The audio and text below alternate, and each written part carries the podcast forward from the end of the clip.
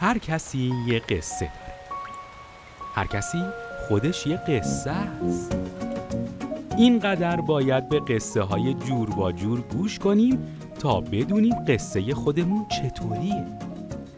تا بفهمیم قصهمون چه شکلیه.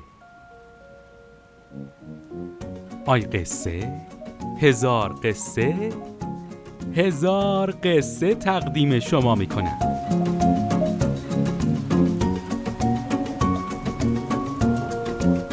داستان دوستان پیراهنی. نویسنده نفیسه نصیران.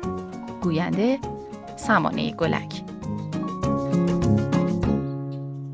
آی قصه قصه قصه. بپر تو شهر قصه. هنوز شب نشده بود. اما هوا ابری بود و اتاق تاریک به نظر می رسید. آخر هفته بود و ارسلان و مادرش لباس پوشیده بودن و آماده بودن تا وقتی پدر از سر کار برگشت همه با هم به خانه مادر بزرگ برن. ارسلان حوصلش سر رفته بود و می‌خواست یه کاری انجام بده. اول خواست تلویزیون نگاه کنه اما بعد پشیمون شد. فکر خوبی به سرش زد. رفت سراغ جعبه ابزار بابا و چراغ قوه را از داخل اون برداشت.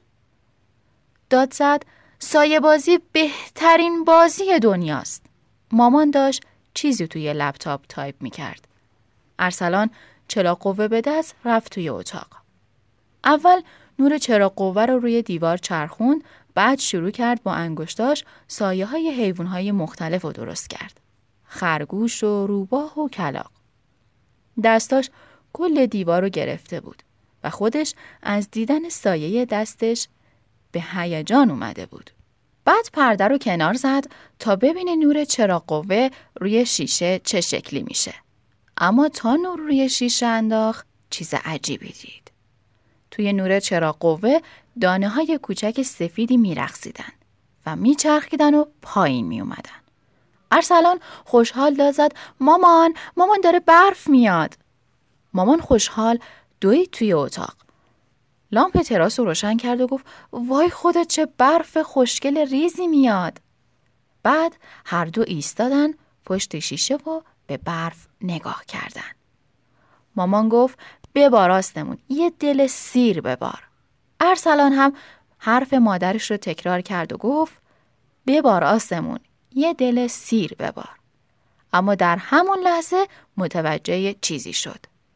چشم ارسلان به خانه اهورا دوستش خیره موند. خانه اهورا درست روبروی خانه ارسلان بود. اهورا دوست ارسلان بود و با هم به یک پیشنوستانی می رفتن. اونها گاهی از روی تراس با هم حرف می زدن و حتی بازی هم می کردن. پنجره های خونه اهوراینا خاموش و تاریک بود. ارسلان نور چراغ قوه را انداخت روی تراس اهورا تا ببین اونجا چه خبره.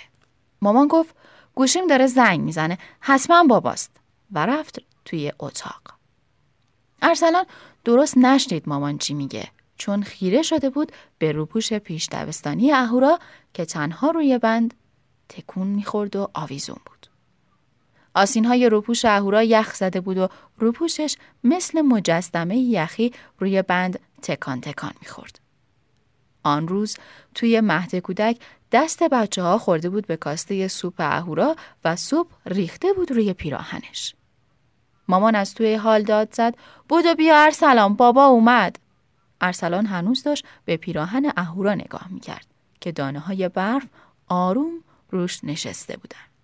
بعد فکری به ذهنش رسید. بودو رفت توی اتاقش و از روی چوب لباسیش روپوش مهد کودکش رو برداشت. مامان دوباره گفت بودو دیر شد. ارسلان به زحمت روپوشش رو روی رخت آویزون کرد و یک گیره روی اون زد و داد زد اومدم. ارسلان چرا قوه رو برداشت و خواست از اتاق بیرون بیاد که پشیمون شد. برگشت لامپ تراس رو روشن کرد و از اتاق بیرون رفت. دانه های برف میچرخیدن و میرخصیدن و آروم روی دو پیراهن می نشستن و هر دو پیراهن روی بند تکان میخوردن و برای هم دست تکون می‌دادن. حالا دیگه پیراهن اهورا تنها نبود.